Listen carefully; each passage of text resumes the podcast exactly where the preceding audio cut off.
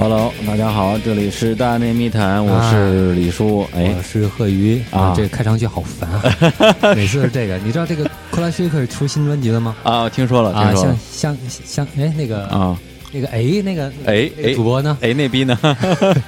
跟他说了，行啊啊，那逼在楼底下不知道干什么那个啊龌龊的勾当。这期节目是一个什么啊？正经世界的无聊事，啊、就是无聊世界正经事，正经世界无聊事啊、哦，有什么区别？没有，其实没什么区别啊。所以我觉得这些都不重要。嗯、在我最近啊，对人生有了一些新的感悟。哎，以前呢，我觉得我去看一些东西的时候，容易有一个所谓的这个分别心，嗯、老觉得这个东西不一样。哎呀，这个这个这下厉害了。哎，这次我前段时间不是去了趟台湾嘛？啊，刚刚刚回来，我发现。这个人啊，这年纪大了呀，成长之后再改东西，这视角不一样了，长大了，成熟了啊，长大了，长大了。嗯、对，我觉得我呃第一次去台湾的时候，真觉得就是牛逼啊，我终于到台湾了，嗯、宝岛啊，什么都新鲜，然后这个繁体字真好看，嗯、然后娃娃音真好听，嗯、就是是就有这两点，我觉得这已经完美了，世界已经很美好了。你, 你的重点在妞啊，还是呃是妞当然很重要了。然后第二次去的时候呢，觉得说，哎呀，哥们儿，鬼这回可不一样了，哥们儿是看过《小松奇谈》的人了，啊、对我对台湾历史很了解。去那之后，天天跟人聊，啊，你蒋介石你怎么看、啊？对，然后你们这个本省人、外省人，大家这个现在还互相敌视吗？你 你, 你, 你这个是你第一次去还是第二次去？这第二次去，这是第二次去，第二次去，第二次去没有跟人聊这个问题。第一次去的时候就是就是吃吃草草，就一切美好，一个纯粹的男人，呃，一个纯粹的男人。第二次去的时候就不一样了，有 culture 了，就开始啊，心怀天下了。然后等到这次去的时候，跟第跟第二次又隔了一年半的时间。哦、这是你第三次去，这是第三次去了啊？对，第三次去了。你再看台湾，觉得说，哦，就是有一点觉得说，不再把它当成一个所谓的旅游目的地，啊、对，有异域色彩啊、呃，对对对，就不不像是说新鲜感的地方。刚开始去的时候，觉得是探险。又像是朝圣啊，因为从小到大受台湾的流行文化的影响还是挺大的，特别流行音乐的部分。去那之后说，哎呦，这个忠孝东路我得走九遍呢，嗯，是吧？这个走几遍啊？没了，我还真我还真走了一遍，真的呀，挺挺长的吧？忠孝东路没有走完，我就走到那个那个书店前面那一段啊，是吧？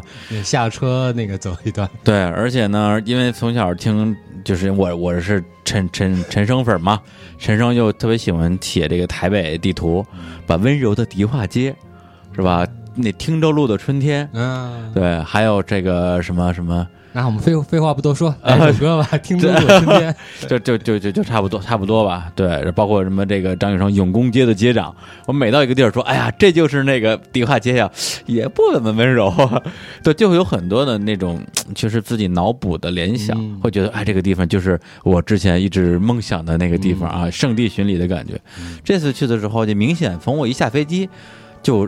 就心思就没有在路边的风景上，就觉得我好像我去上海了，我去广州了一样。嗯，对，就是我该刷手机刷手机，该听歌听歌，就没把这个这个地方太当回事儿。对，出差老来啊，对对对，像出差老来一样。去那之后呢，也是该吃吃该喝喝，看见繁体字就觉得说，嗯嗯，就是其实就还是不会写，对，不就就对，就会读不会写，就不会有一种之前的一种刻意的把它神化的一个东西。当然，这个心态我觉得其实是你去的次数多了，自然就就摆除了。是是是，刚开始就可能可能还有点这种文化上的朝圣的心态啊。对对对对，另外一个就是说，因为刚开始没其实是没太见过这台湾人，嗯，对，在大陆虽然见过，但。活的吗？对，但也见过，但是没有那么熟。但这次去了之后，因为去的次数多了之后，自然就会认识很多那边的朋友或者朋友的朋友。嗯、发现台湾人也是人啊、呃！对对对，就是刚开始的时候，我觉得呃，为什么我对台湾这个地方很有兴趣，在于说我对他们的一个认定是觉得说他们长得跟我们差不多，嗯，然后说的话也跟我们差不多，嗯、但是想的东西跟我们完全不一样。这是我之前对他们的一个设定。哎，你之前为什么会产生这种这种设定？因为我觉得人想的东西无非都是对吧？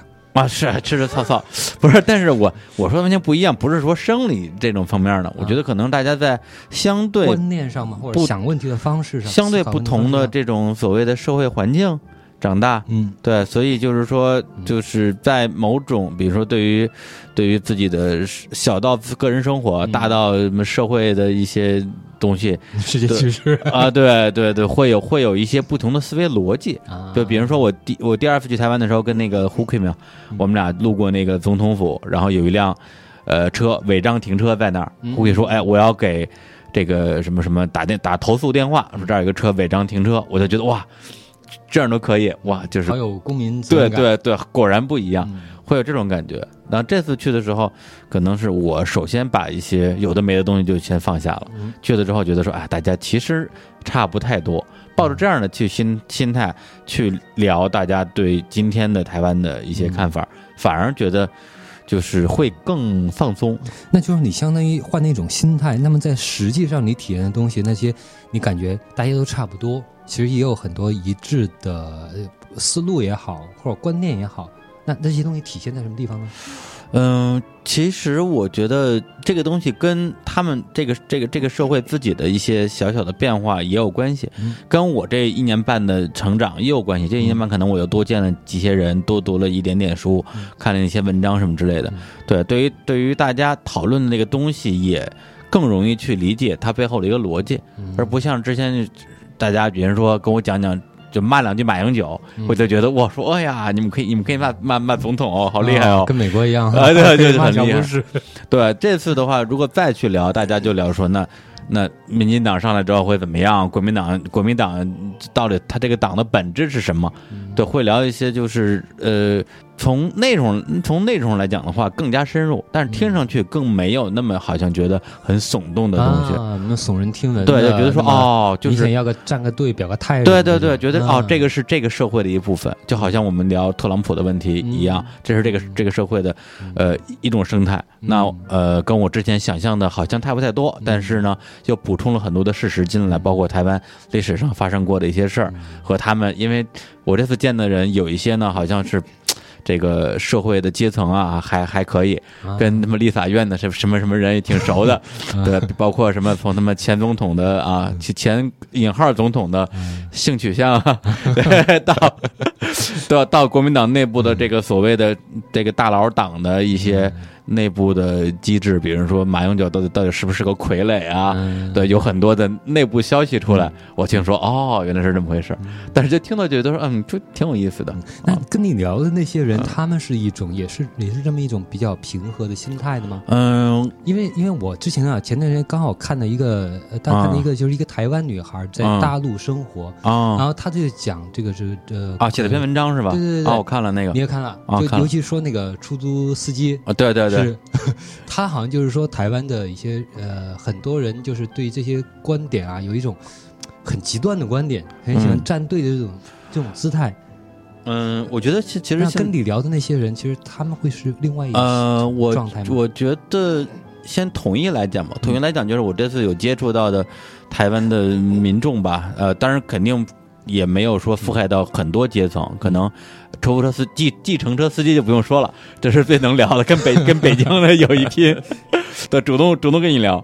然后呢，有学生，我这个接生接触了很多的这种学学生妹啊，就基本上大四啊或者研研究生毕业这个年纪的。然后接触了一些艺术家，就是包括以前的音乐人，现在开民宿的，然后开酒吧的，然后这个经营书店的，呃，接触一些这些人。对，就是也算是覆盖了社会的几个不同的阶层嘛。其实统一的感觉就是跟我之前去台湾比，呃，很焦虑，就他们那种焦虑感，焦虑焦虑感其实是很明显的，是一种对呃比较个人化的生活状态上的焦虑，而对一种大的生生存状态、对社会未来的不确定啊。对，这点我觉得其实是挺明显的，只不过是出计程车司机的话。对，他们那种焦虑就真的写在脸上，啊，对，然后一上就跟你聊说，我就这个，因为他们里边有是比较绿的，有的是其实是无所谓的，嗯，对，有的说那民进党上来又怎样是吧？对，就是我就是说你你民进党也好啊，你国民党也好啊，你我我们要的就是一个说法，你们到底接下来要往哪边走？你们现在大家全都支支吾吾模模糊糊，搞得我们车也不车也不敢换，房也不敢买，钱都存在银行里边，然后就是钱也不敢花，然后导致社会的这个经济也没法推动。对，然后呢，而且我因为我这次去台湾，发现台湾的互联网落其落后之程度啊，令人发指。为什么？就是比如说我们因为在北京大家已经用惯了，比如说滴滴打车用惯了，哦、外卖呃那个外卖。用惯了，比如 O to O 的，对 O to O， 比如说像 Pogo，、嗯、对我到台北，其实最典型的一个事儿，说，哎，我现在想要去看看台北的这么多 live house， 有这个、嗯、那个公馆，有河岸留言，有牛店，我想看一下北这个台北今天都有哪些场地，有哪些演出。其实就是一个台，我想我想找一个什么 app， 找一个网上能看信息，对，综合信息订票的，其实就是一个就是一个 Pogo 嘛，嗯、没有。你必须得挨家打电话过去，你们今天有演出吗？必须打打电话，打电话，而且你还，而且你打，而且你甚至你找不到一个 app， 类似于大众点评这样的，嗯、你能查到每家的电话、嗯、都没有。我下了下载了一个叫什么一点通的一个东西，啊、但里边里边有手机有手机号都是错的。我觉得这个有点不可思议，因为我我我在北京啊，嗯、我上从从法国回来到现在快三个月了，嗯、两个两个多月三个月，我基本上没有取过现金。哦，对对对，对我吃饭也好。买东西也好，全都是 干, 干什么也好，支付宝加微信支付。外外面刚刚下去小卖部买瓶水，嗯、都是都是微信可以付，对，不用带现金。嗯，对，什么都不用。对，因为这个这个东西，那你往，当然，但是互联网落后的部分，这个因为我跟很多台湾人聊，互联网的应用，而不是说互联网基础设施。我认为因为他们的网速，我觉得还可以、啊、网速是可以的，但是这互联网应用的部分是。极其之之落后的、啊，那这里边有很多的原因，跟比如说前届政府的不作为有一定关系。这个跟政府不作为有没有关系？因为这些东西都都是私人企业自己，比如大家、呃、大家应用这个自己相关的。但是但是你看怎么说，就是说呃，比如说咱们大陆这边互联网这两年蓬勃发展，嗯、其实跟政府的一些扶持扶持不是没有关系的、啊，不是没有关系的。也就是说，政府、啊、这两年台湾政府并没有，至少他没有在有意识的在 push 这件事情。哎。是不是跟另外一个问题是不是也有关系呢、嗯？就是说，呃，中国大陆是一个体量很大的一个市场，嗯、对，一个统一的市场。你说的这个非常对，台湾是一个小的市场。对，总总结来讲，我先说三个原因啊。嗯、第一个是政府，呃，作为有限；嗯、第二个是台湾本本土的民众的体量太小，嗯，他没法去消化这些东西。嗯，对。然后还有一个就是，这个整个这一代人，由于基于以上这这些原因，他们没有一种。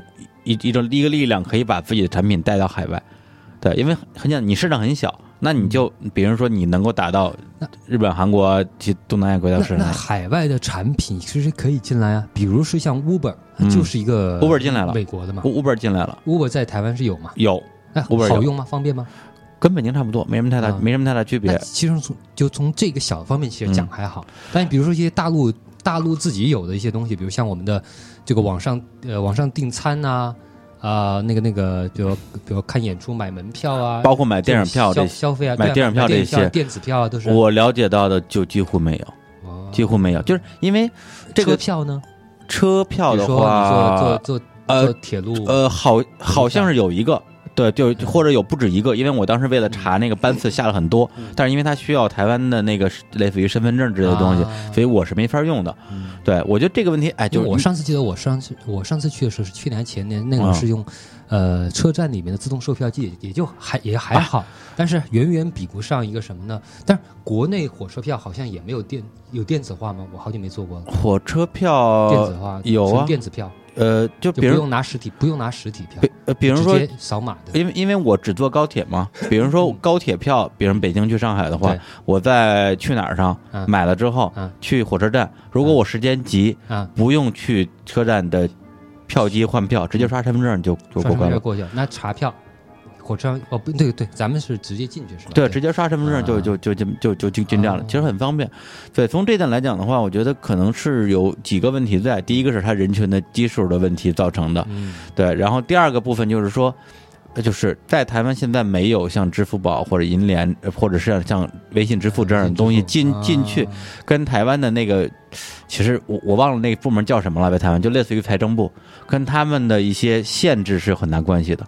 等于他们的金融管理的部分是非常之严格，啊、对这种严格，你可以认为是一种所谓成熟的社会的一种规范，嗯、就是一个东西如果没有大家都认都认可，我们我们不去做，而不是像一些这种快速发展、野蛮生长的国家或者社会，嗯、先做了再说。嗯，对。其实其实其实这种这种东西呢，其实从反面来讲的话，嗯、对，其实也是对创新的一种限制。对对对。嗯、中国大陆有个人说它野蛮发展也好，也怎么也好，其实很多东西就是一种灰色地带，先做起来再说，对，对吧？不行，可以在那什么摸石头过河。从九九年开始，我们就一直是这个情况，嗯、就是就是你们你们先弄，我们我们先看一看，对，然后看的差不多了啊，这些违法的关掉，嗯，然后这些是可以扶持的，合作，合作，嗯，就完了吗？其实我觉得这种态度是一个更开放的态度，对，就是虽然可能会会有一些问题，嗯、比如说可能有一些呃欺诈的问题也好，嗯、什么什么的问题也好，不完善的产品不完善问题也好，嗯、但至少说它客观上是推动了很多新鲜事物的发展，给大家生活带来很多便利。对。对，但是还有一个问题呢，是我后来我跟一个台湾友人在交流的时候，他，呃，是我可能遇到的唯一一个持比较反面的意见的。比如说，我说我这这就我觉得台湾人都很焦虑啊，都觉得台湾经济不行啊。那你说小英啊，蔡英文上来之后，是不是要做一些变革？他说我觉得没没有必要做变革呀、啊。我说哎，而为什么呀？他说因为现在不是台湾经济不行，是全世界经济都不行啊。嗯、除了台湾之外，日本日本有很多问题。嗯、我觉得这是一个现在只有美国好点，全全世界对，他就说他是这是一个一个经济体的周期性的必然性的一个衰落。嗯，对，就是台湾有那个很好的那三十年，我们大家经历过了，嗯、对，就是满嘴流油的。那现在遇到一个自然的回落，大家应该平静的去面对这个事情。嗯、比如说，为什么中国大陆也好，或者是其他的发达国家的。呃，特别是移动互联的 O to O 的部分这么发达，台湾没跟上，嗯、因为如果你往回倒十年，台湾的另外一套体系其实是很完善的，比如说台湾的便利店系统啊，你可以在台台湾的，因为首先台湾基本上你走每走五分钟就有一个就有一个 seven 或者是全家或者是呃 OK OK 便利店，还有一个叫什么的，就这几种吧。没错没错，每个便利店都有一台机器，那个机器上你可以做一切，嗯、你可以买演唱会的票，你可以买火车票。你可以洗，你可以洗照片，我这次去考那个潜水证，嗯，然后就去便利去直接去全家，然后他呃去另外一台机器，你直接在机器上可以打印你要尺寸的照片出来，嗯，就是他们连冲印店都不需要，嗯，就很方便。他就说，你看我们首先人就很人很少，嗯，大家已经通过有限的这些渠道满足了我们的几乎所有需求。嗯，那这个时候呢，你突然一个新的东西出来了，我们去追这个新的东西，那之前这条东西你要推翻掉，嗯，但是呢。可能政府部门也好，或者是商业部门也好，他构建这套系统的时候，他设想的就是我需要可能二十年或者三十年才能收回这个成本。嗯，你要把它推翻掉的话，嗯、我前面前面这个就就就就就赔了啊。对，他的抱着一种很实用的一种态度来理解这个具体的问题。对，但。但问题还是一个，刚才最关键的问题还是你刚才说到的，就是说他们对这种金融创新呢，或者说这种跟互联网的合作，嗯，呃，这种这种东西，新的产品的东西，他们如果是持一个比较保守的态度的话，嗯、那你可能说我我这边 O to O 的东西，嗯、我可能在我们的现状下我们不需要，大家就已经很方便了。对啊，我我有 seven 对是，但是那以后出现的其他类型的东西。也建立在这种创新基础上的东西，那是不是也会被否定掉呢？或者说被被一种比较保守的做法给挡在门外呢？反正这个部分，嗯、呃，我反正我我我也有有跟跟其他的在大陆工作的这台湾朋友去聊，嗯、他就说，哎呀，就是台湾的互联网就是落后的一塌糊涂。他在、嗯、他因为他在上海工作嘛，他上海工作时间长了，回回台北就觉得很不适应，就什么什么什么都没有，就说。其实是他们很多东西都可以在，比如说在 seven eleven 的这种便利店那些机器上去操作，一些实体的机器上去操作。但是在但是就不能像在中国一样的，我拿手机随时随地就可以做。我家里躺着就是就一条街有有有多少个 seven eleven 都不如我在家躺着我更方便。对，我还是得下楼跑一趟。对，所以我觉得就是就是我感觉到的就是说台湾它可能现在遇到的问题方方面面，可能我相信一定有我那朋友说的是这种经济的周期的问题，包括我常常也跟人在聊日本现在出了什么问题，然后不再不生小孩，经济衰退什么，就是它肯定是有一些大的趋势在里面。你放心啊，那个稍微经济经济稍微发达一点，大家都不会想想生小孩的。现在你说你说在在在中国，嗯，就算二胎全放开了，有多少人会再生？肯定会有很多，我知道。但是你想，越是在大的城市，越是在发达的城市，嗯嗯、呃的人，我觉得会生的可能性就有两种人会生的多，嗯、一种是很有钱的人，嗯，一种是很没有钱的人啊，对对对，大部分中中间间的人，他们其实是我自己的生活的各个精神层面、物质层面上，我还要得到更多的满足，我要自己爽，对，而且我要生一个小孩，那我要担负一种责任感，那我是不是有足够的能力来做这个事情？嗯嗯、对，就在现在这么大的一个生活的压力和发展压力下面。不，少子化现在就是全世界问题，但在日本可能更特殊一点，因为它有传统的这种禁锢女性的这个这个传统，就让女、啊、女的要当全职主妇嘛、嗯。但是现在呢，因为日本经济又衰退，然后她也不生小孩，嗯、政府呢就想让女性出去上班、嗯，解放这个全社会一半人口的劳动力。嗯、但是呢，由于过去是从无论是日本的这个经济传统，还是它的这种政治家的一些一些这个阴招吧，为了把女性禁锢在家里，比如说。日本的幼儿园，呃，最晚的接小孩的时间是六点钟，六点钟之后就是不存在说阿姨在有一个人值班，等你、嗯、等你到九点来接小孩，把小孩给踢出去了。呃，对，就是到就是到六去哪儿去哪儿，不是，但但日本人他是不会给别人添麻烦的，就是到点我就不去接，嗯、看你怎么着。日本人可能不太有这个习惯，啊、所以就大家全是六点钟之前去接小孩，但是六点钟都下不了班啊，对，这就决定了。有就是一家一家不得有一个人是接小孩了。再比如说日本他交税，他是他是交家庭税，也就是说，比如说如果你一个男的一年，我我我我不知道，比如一年赚三十三十万日元，但你只交一个税。但是如果说一个一个男的加一个女的双职工，对，然后你超了你超了三十万日元，比如说男的加女的一起赚，比如能赚这个五十日五十万日元，这时候。你一下就会交一个很高的税，嗯，对，然后最后扣完之后，可能跟跟一个人工作区别不大。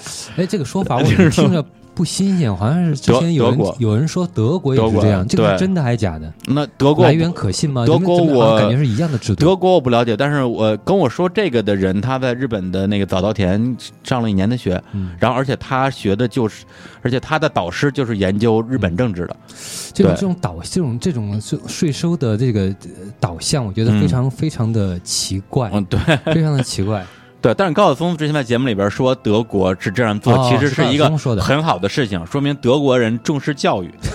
对，我觉得这个就是挺扯淡的。他认为这方面重视教育，所以我为了重视教育，通过这种经济的方式，通过那种那个累加税税收的方式，每家都都变成单职工。我我我觉得这个这个这个事情本身是是、嗯，我觉得是是有偏颇的吧，嗯、代表他的一个个人观点。嗯、对，所以说回来就是说这个，对，所以我觉得台湾他们遇到这些问题，我觉得历史的原因啊，这是上届政府的原因啊，国民党大佬大佬党的一些丑丑恶的本质啊，对，和台湾人这么多年已经习惯了的一种小确幸。包括我这次，呃，挺巧的看了好多大学生的毕业展。啊，对，就是毕业什么东西展，毕业相当于是毕业设计展，啊、里边既有这种呃设计专业的这种呃学生的，就是偏创意部分的，嗯、也有也有这种工科，就像我们这种什么自动化专业的毕业展，反正我就就赶上了，嗯，对，在台中看了一场，在台北看了一场，明显感觉他们的东西的思路，当然我不知道可能是不是一些资源相对匮乏的国呃，就是国家或者地区有这个习惯，就是真的很小确幸，就是他们的他们那些发明啊，那些设计，要不然就是呃如何废物再利用，要不然就是如何节约，嗯、就是这两种思路的东西是非常多的。就是是不是说个呃，因为有点冒犯和不太好的说法，嗯、就是说格局太小。对，有这种会有这种感觉，会有这种感觉。就比如说有一个设计，就是讲说这个吃吃剩下的橘子皮不要不要浪费啊，橘子皮还可以用来除味儿，嗯。然后这个丢这就那个什么袜子穿破了还能干嘛？嗯、就是这我这边没有任何贬义的意思啊，就我们北京电视台《生活一点通》里边也全是这种东西。嗯对，但我觉得这个是你爸你妈都看，对对，但我觉得这这是大妈他们考虑的东西，嗯、怎么样去省省省？嗯，咱们中国大陆的年轻人好像考虑的都是拼拼拼、冲冲冲，嗯，对，就是会省钱不如会赚钱，嗯，就这种感觉。但他们就是感觉是还是很很很收的那种那种。就是说，废物再利用或者说是环保啊，或者这种方面的东西，其实不一定要是一种小的玩法，你可以做那种可以。考虑一些大的系统性的东西，解决方案，对，这种比一个怎么袜子袜子补补在用用什么呢，可能更有意义。对对对，所以其实我觉得我以前也是处于一个呃，在政治的这种所谓的左右上属于很蒙昧的状态，我也不知道我是左还是右还是什么东西，我就姑且管我叫小清新吧。我觉得我以前就是小清新，去了之后觉得说哇，人家还有环保意识，真的超赞的，就这种感觉，你知道吧？就觉得哎呀，看看看人家，看看人家，看咱们是吧？非得吐痰闯红灯，对。然后这次去了之后，当我自己把把这种把我对他们的一些美好的东西故刻意的去魅化之后，发现哎。你们俩也闯红灯啊！妈逼，那我也闯。长大了，有自信了。哎嗯哎、你说自信这个事情，我老实讲，虽然这么说，可能有点就是自以为是啊，嗯、就是也也有点狐假虎威。但是明、嗯、明显觉得说，以前我去台湾或者去任何的一些发达的地方，嗯、除了印度啊，对、嗯，老觉得说，哎呀，人家是。说台湾，你还去过什么发达的地方？呃，哎，香港。呃，对香港，对对香港，这个地方明明显心理上是有点仰仰仰视人家的，觉得说啊，理解理解，觉得你们又比又没有钱，又比又没有文化，好像我是在瞻仰，或者我是来怎么说呢？考察一个牛逼的东西。对，我是听着你们的歌长大的，嗯，对，就哪怕就是因为当然。其实，在十年前去台湾的时候，就有很多的媒体同行去台湾之后说：“哎呦，台湾这么破呀、啊，跟大大农村一样。嗯”但是我不会这么觉得，会觉得说人家对一个小清新来说，人人人家人家破这、嗯、传统啊，对啊，对啊破了有情怀、啊，对，破了有情怀啊，嗯、你大爷的！然后，但这次去的时候，就老实讲，就我也不知道这个东西从哪儿来。去的时候，其实是有有一种。这种自豪感去的，嗯，对，这种自豪感，就是我、嗯、我我并没有说很中华人民共和国脊梁啊，对，就是就是有点中国人中中中华人民共和国那个，对我我就是那种哥们儿现在有钱了，其实我没钱，但是我没有钱，谁谁敢谁敢跟我们家谁敢跟我们俩叫板那种感觉，知道吗？去了之后就是你们你们是吧？就是你们那个。文化你们也没没没见得比我没有文化啊！李叔现在也也靠这儿了，嗯、对吧？你说这钱你们也没钱，呃、他们大 你, 你没有我们大哥有钱，所以我们大哥一分钱不给我，没我们大哥有钱。而且他们像对，就是我跟他们设计系的那个小姑娘也聊，就他们现在大学生毕业之后的基本上起薪三万三万台币，三万台币相当于人民币六万呃不是五六千六千六千对五六千块钱啊是是。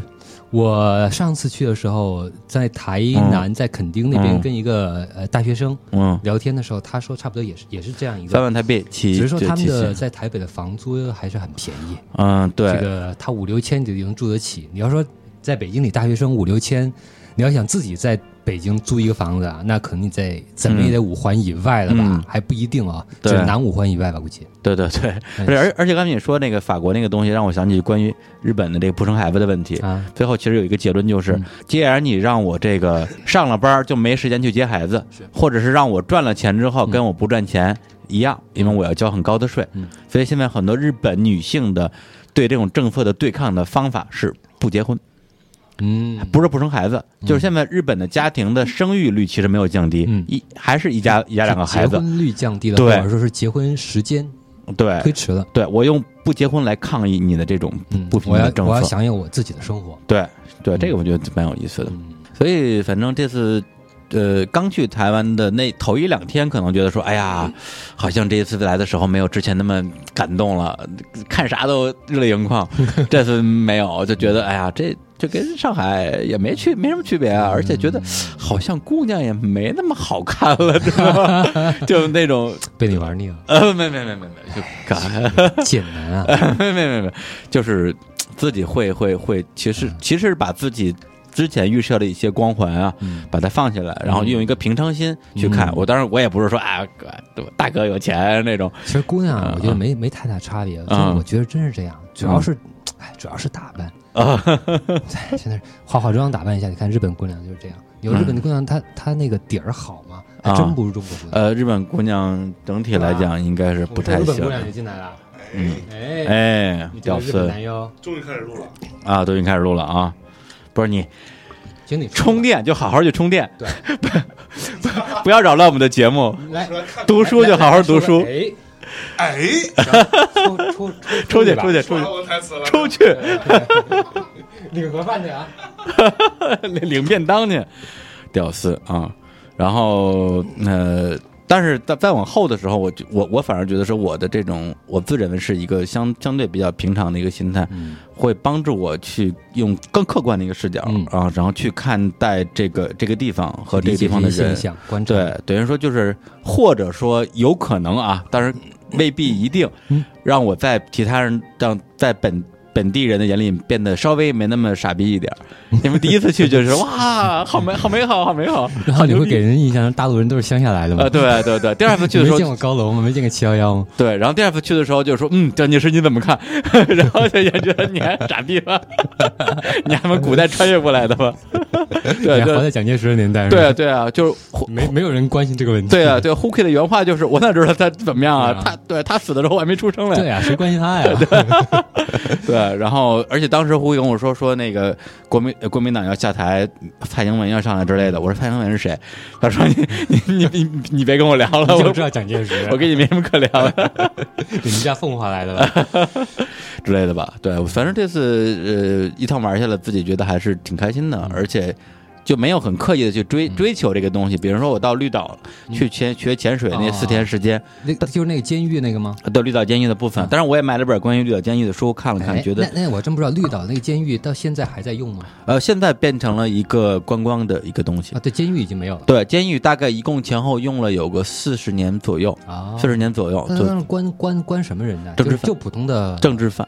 专门关政治犯，对政治犯，他那个地方当时的叫叫什么沟二十号的一个一个地址，然后呢，哦、就是当然那个对，因为我那为什么还有绿岛小夜曲？那写这个歌啊，没有没有，绿岛小夜曲吗？绿岛小夜曲这这首歌是写台湾的，就是他绿岛指的是台湾岛，哦、不是不是绿岛，哦、但是但是大家就是，而且绿岛那时候以前也不叫绿岛，叫火烧岛哦，对，叫火烧岛。对，那时候就包括李敖、博洋都在这儿坐过牢啊。对，是不是？对，但是因为我买了本书，叫做，呃，我书名我不记得了，回头我查一下，就是专门讲很很很红一本书，只讲了六个人的经历，嗯、就是六个普通的女性，里边有教师、有学生，嗯、然后有这个普通的这种上班族，然后就是因为一些莫须有的罪名，然后被抓进。绿岛完全莫须有呢，还是说本来有些什么样的呃倾向？呃、其实是就是从书里边看到的例子，其实是几乎没有的。比如说有一个有一个女生，她只是班里的一个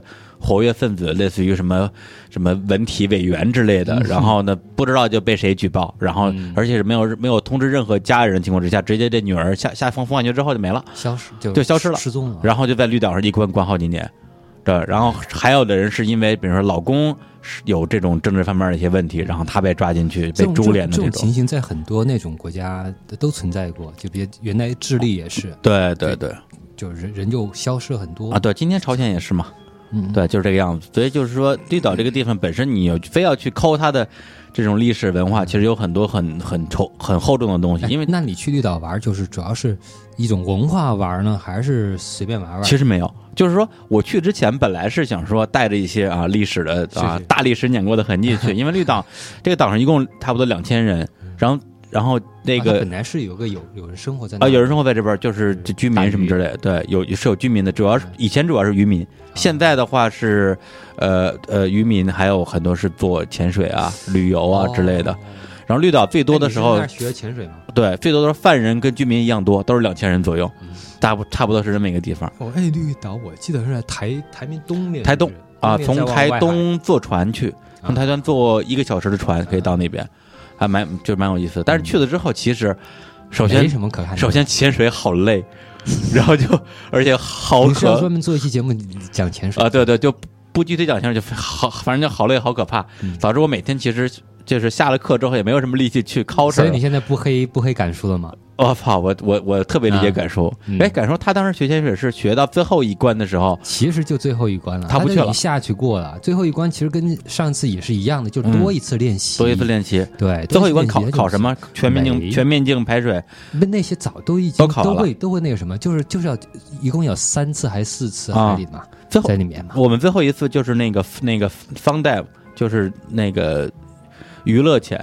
啊、然后我也没去，因为我觉得好可怕，好可怕，就纯玩是吧？对，纯玩，对，就是就考试已经结束了，好像是，好像是考试已经结束的那一次我就没去。对对，就就需要你再多去，再、啊、再去那么几次，这个、啊、凑那个次数，然后你就可以拿证了啊。敢说就没去，对吧？我是把所有考试的部分挨过去了，然后那个娱乐的就不不就就这个就不细说了，反正就是很累。啊然后呢，就完全没有想 culture 的事儿，而且当时在跟本地人聊的时候，也都是在聊一些有的没的的东西，然后嘻嘻哈哈呀、啊，然后就环岛啊，就晚上我骑自行车还是十不骑那个电动车，对，因为、啊、对我那会儿租了一个这个，对、呃，还挺便宜的。对，不是我我那我那个潜水的时候，它是免费给你电电动车骑，啊、而且还而且一再提醒你，无论你骑车到哪里，无论你去便利店还是去泡温泉还是干嘛，啊、停停车的时候不要锁车，哎，对。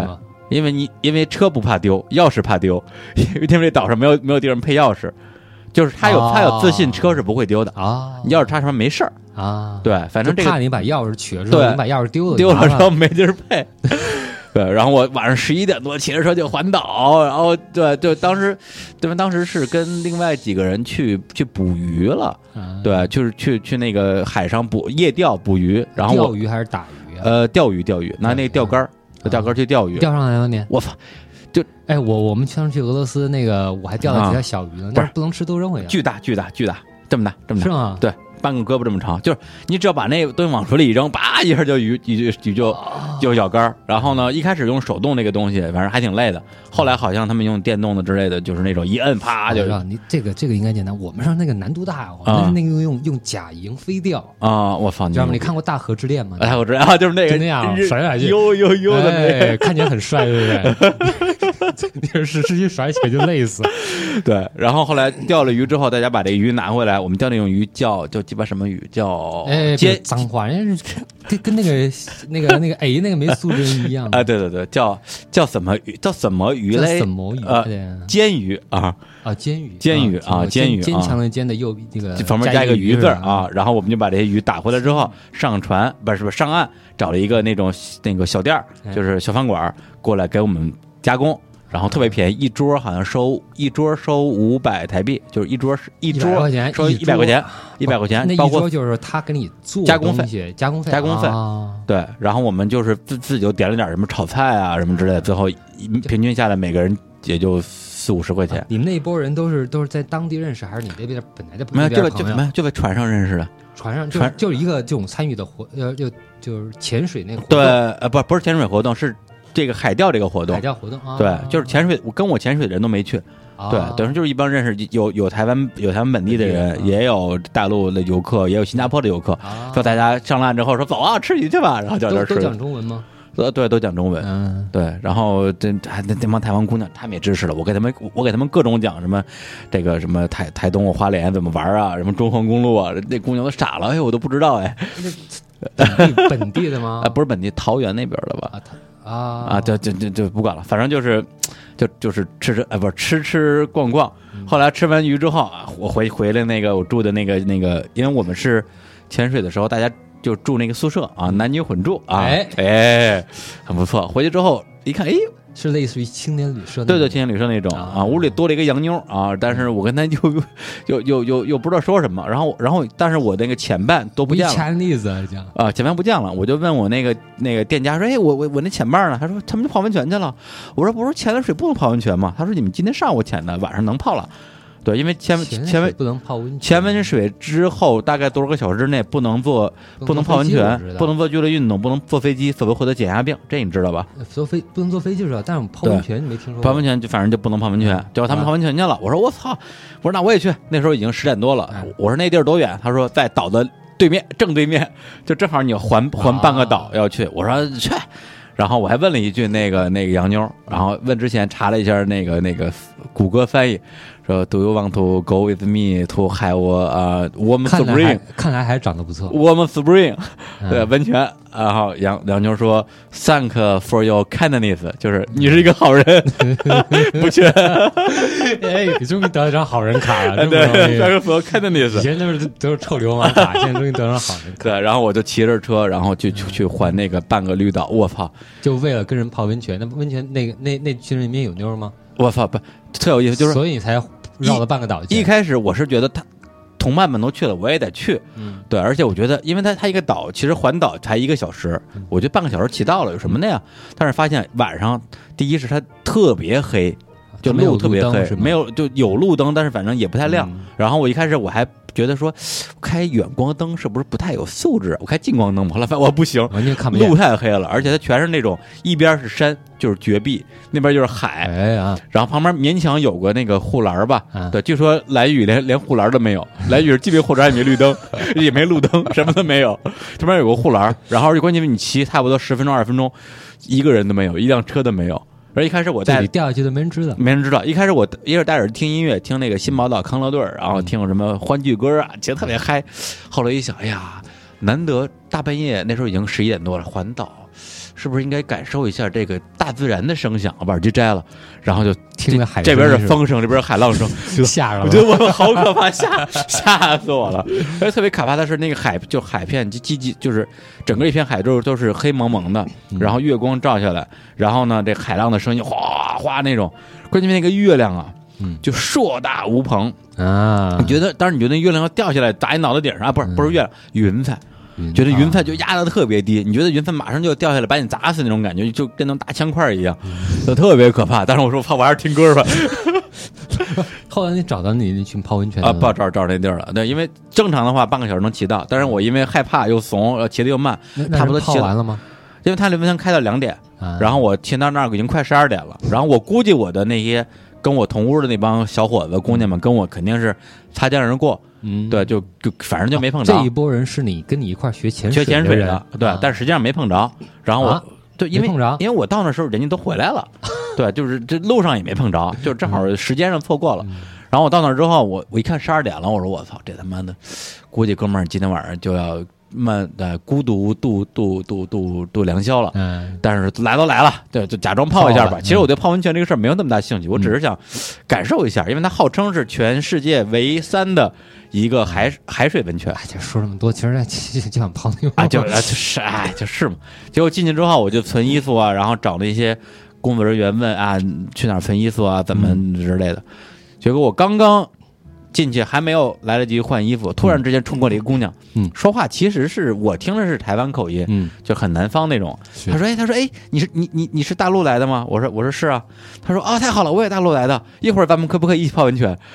我说可以是可以，但是我心里就开始警惕了，说我操，这个是骗子，对，骗子或者骗色、啊，或者是说觉得我们大陆人有钱，陪陪陪炮之类的，掉凯子，掉凯子了。我说，我说我其实我没钱，对，他然后他说，哎呦，我是大陆，但是我也没钱。没有，他说我是大陆，他说我也大陆来的。刚才我福建的吧？刚啊，福建的吗？不是不是，他是、呃、宁波的，宁波的啊。对，反正是也也是一嘴。其实我。其实口音挺像的，他就说：“我刚才一个人骑车到这边来，快吓死了，我不敢回去。”跟你跟不跟你一样吗？跟我一样，你们能陪我回去？我说我也吓死了，你们能不能也陪我回去？对，后来回哪儿啊？呃，就各回各家，各找各妈妈。对，然后他就他其实已经泡俩小时了，但是两个小时一直、啊、就关键是怕没人陪他回去。对，他就一直泡，一直不敢回去，一直就泡得很不爽，很不开心。顺路吗？呃，算顺路，就是他、嗯、他比我还稍微近一点。行。好，这晚上就略过了。呃，对对对对，下一天的事情。不，反就后来我们俩一起骑车回去嘛，所以其实对我来讲，就是本来我可以带着一些什么历史啊、人文的东西去说，我一定要去绿岛监狱看一看啊，嗯、当年政治犯们这个那个。嗯、其实我连我我我前后可能七八次路过这个监狱，嗯、我都没有说一定要进去看一看。嗯、我觉得我知道里边是大概什么样子就 OK 了，嗯、这么回事吧。我是来玩的，我的、嗯、我我享受这个东西，嗯，反正就是放松一点啊。孩子大了，大了，大了，大了，又大了。下次可以去兰屿，呃，我去兰屿有什么好玩？兰屿就是比落比绿岛再要落后一百倍那种。就特别原始生态是吧？特别特别原生态。啊、然后岛上就是反正就是可以说的。呃，就感受田园的灯光什么之类的，对，因为有一哥们跟我说，你去兰屿一定要坐飞机，因为有一个小飞机，但是那飞机票很难订啊。嗯、坐飞机去兰屿为什么比较牛逼？就是那个飞机它就是往兰屿飞的时候，你看你就看它一直飞一直飞，马上就要撞山了，啪一个九十度转过来，然后就拐到那个机场，就是惊魂，知道吧？然后拐过来之后，然后马上降落。降落降落的时候呢，它那个机场因为轨道本来就很短，嗯，后来呢因为海啸淹了一段，嗯，他们也没修，就变得更短，降落感觉降到海里了，马上就冲到海里，啪一下停住。他说那个那个超级爽，你还要坐这个坐这个飞机。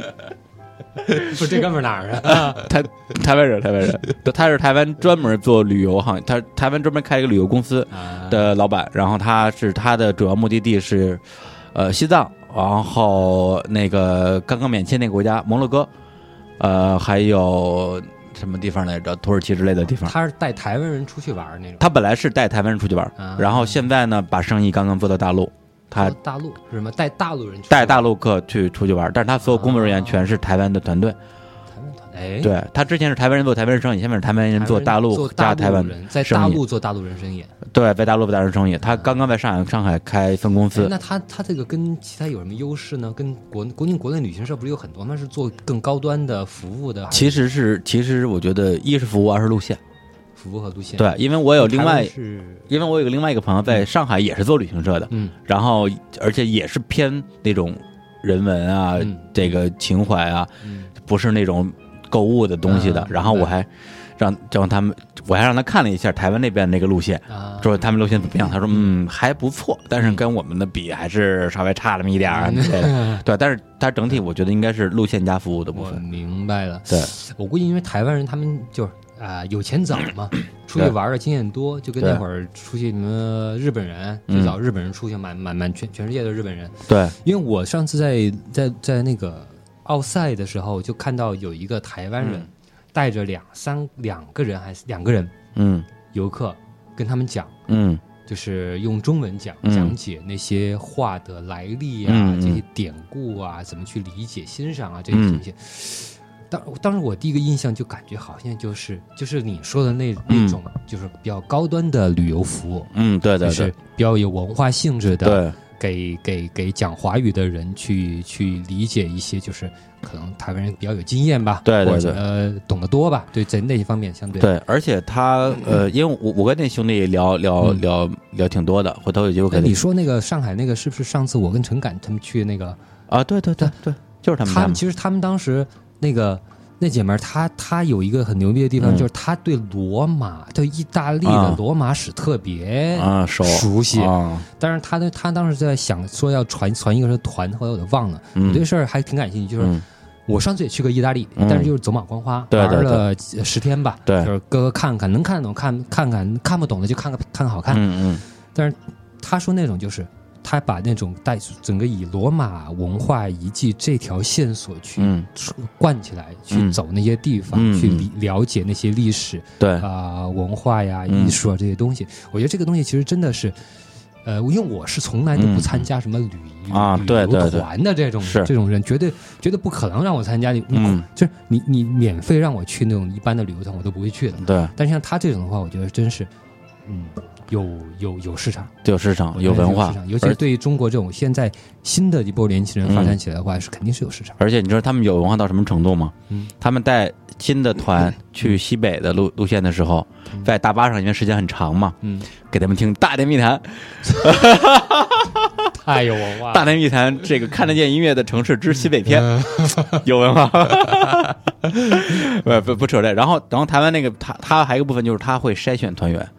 他如果觉得这个团员是不 OK 的，哎，我不让你进，因为你会影响其他人的其他人的这个体验。对对对对对，就是就不是钱的事儿，对对，是吧？你这钱我不赚，对，我不赚你的钱，我不赚钱，我赚完钱我难受，而且而且让让别的我能我能有的其他潜在客户会让他们对，其实你是会会其实跟我们的合作，对，其实你是在破坏自己的市场，对对，你你就你赚了一个土豪的钱，得罪了其他的土豪，对，就这个问题，是吧？讲到台湾问题，我觉得就就就就先聊这么多吧。对，因为本来之前台湾问题专家，呃，没没没，就台湾的这个经历吧。因为之前每一次出去玩一趟，回来之后说：“哎呀，来来来，聊台湾，咱台湾聊他妈多少回了。”对，但是这次其实我在玩的过程中，我就想说：“哎呀，就别聊了吧，就是挺好的，挺好的，就聊什么呀？”对，就一一路上其实就有种感觉，我反而说，哎，潜水这个事儿，我可以单拿出来聊一期。嗯，我找一个在北京认识的潜水教练。其他其他还有什么好玩的收获的东西？其他的其实真就纯玩的，没什么生活化的东西。没，其实呃，我觉得就是这次玩的时候，因为交了一些新朋友吗？呃，有有有，对，因为、嗯、因为对我来讲啊，就有就有一句大俗话，台湾最美的风景是人。嗯、其实对我来讲，全世界最美的风景都是人。嗯、对，但为什么台湾对我来讲，这个这个人这个事情很重要呢？因为我说话听得懂啊。嗯日本最美的风景也是人，但是我他妈没法 communication 啊，对啊，这没法弄啊，对吧？所以台湾，你看我就是、呃、台北的部分就不用讲了，其实就是逛逛买买嘛。嗯、然后呃，绿岛的部分讲完了，那还有一部分就是台中。台中我就我就这么讲，就是呃，首先我是第一个朋友给我介绍了一个民宿，呃，老板啊是一个超级萌的好人，嗯、好人，对，很很帅啊，叫王彦萌，他是一个手风琴手。然后之前雷光夏的专辑的手风琴都是他来拉的，包括陈绮贞，而且他自己也出过一张一张专辑叫《漂浮手风琴》，还拿过金曲奖。对，就好像这个啊，蜂巢音乐那边的那有点印象。对对，蜂巢乐队就就人很好，然后然后开民宿，然后那个装修也很有风格，叫什么 Four Cave 呃主管吧。啊，去了吗？呃，去了，我就住在他那个地方，然后住的也很舒服。后来我就说，那嗯嗯，后来我就跟他聊嘛。其实我觉得很多东西说，你有朋友介绍也好，但是如果你自己这个人言言语可憎，人家也犯不上非要去花时间在你身上。但我跟他就随便盘了盘道，哥们儿觉得哎你还行啊，来来来，我带你去游游一下台中。然后就开着车一边给我讲台中这两年的城市发展，跟你说台中房价已经超过台北了什么之类的，就很夸张。就是台中现在是那台中它的产业或者什么是是什么点在于哪里呢？房价超过台北、呃、他们的话，好，我我我不记得了。还有台中我跟你讲，好像是工业的部分是有一些的，对，而且它不是整体房价，它它有一片地方，因为台中盖了一个号称是全世界可能顶级水平的一个什么歌剧院，嗯、歌剧院旁边那一片地的地价。可能人民币一平方米，我后来折了一下，也有个五六万，差不多是是挺高的，快赶上北京了。呃，对，差不多。然后呢，他就跟我说，哎，这个地儿怎么样，那怎么样？我说，哎，我带你去一个书店啊，这个书店叫新手书店，那个老板那个人很妙，他以前是干嘛干嘛干嘛的，现在开一个书店，我就去了。去了之后，跟新手书店老老板就开始瞎逼聊，就是那种典型独立台湾那种独立书店嘛，卖很多那种挺有文化的书。然后呢，后来。那个王彦萌说：“哎，我还有事儿，我先走了，你们俩先聊。”我也跟老板聊，老板、哎、这时候过了一个，我没法理解叫叫什么那个角色，这个这个这个职职务中可能没有，有点有点像居委会大妈，就他其实是他他这块其实是有点像政府文创扶植的一片地儿。哦，就是这就是政府其实是有是有是有资助的，嗯、然后它相当于是这个，相当于是这个这个文项目的委员会的一个小专员吧，啊、每天就要巡街，跟那些店主聊一聊。啊、其实这样，就是台湾它就有很多的呃这种，比如说本来是卖茶的，很就是就是土鳖的茶农，嗯、或者是做代工的、嗯、做雨伞的，或者是做一些代工的做什么什么那种环保袋之类的人。嗯但是他们的东西卖不上价嘛，因为你就是一个一个一个工厂的东西。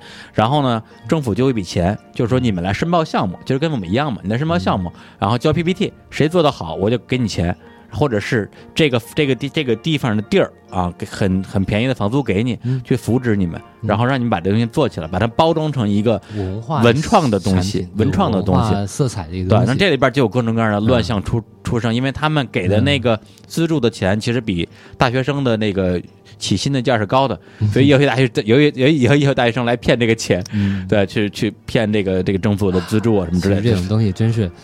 文化这个东西就应该让它自然的野蛮生长。嗯、对对对，他就管的越多，什么越多，其实都起了反。对，后来呢，这个人就正好他巡视到书店，因为他要跟那些老板大家交流。嗯、然后那个老板说：“哎，你那那那那谁，你带着他出去去逛逛。”然后那哥们说：“哦，好啊。”然后然后就带我去逛了，然后就带我说给我就跟我介绍这些东西，说这些店，你看这个卖雨伞的呀，这个卖什么的，哎，你进去逛去吧。然后他就走了，我就进我就进了其中一家店，然后那个。那个店有个店店员是一姑娘，她之前在浙江工作过两三年时间，她很爱大陆。然后呢，其实我没有主动跟她怎么样去聊，就她主动跟我聊。我们俩因为长得一般嘛，呃，还不错，还不错看了。对，然后她主动跟我拉着我聊了，给我半个钟头快一个小时，然后就相洽甚欢嘛。因为她为她拉你聊，她她她想跟你聊什么呢？她反正。他可能他喜欢大陆，他很喜欢大陆，嗯、但是他最后是犹豫了一下，是留在大陆还是回台湾去怎么样去定居啊之类的。他一个是说他喜欢大陆什么方面，这是个很有意思的地方。然后另外一个是台湾人可以留在长长期留在大陆吗？呃，长就在这边工作应该是没有问题的。哦、对，就就是有有有有台有那什么台胞证什么之类的东西，我也不太懂啊。长期工作没问题的，对，因为他说哎，到三十岁了嘛，要不要回台湾去准备嫁人之类的？最后还是回来了，嗯、因为就是再往里深里聊，我们俩对话内容这就不复述了，因为就会聊太久。嗯、就是说，反正他很喜欢大陆的这种活力吧。嗯，对，简单来讲，嗯、那 OK， 他又回到台湾，他最后给我推荐说，哎，你要你一定要去两个地方，这两个地方其实都不在。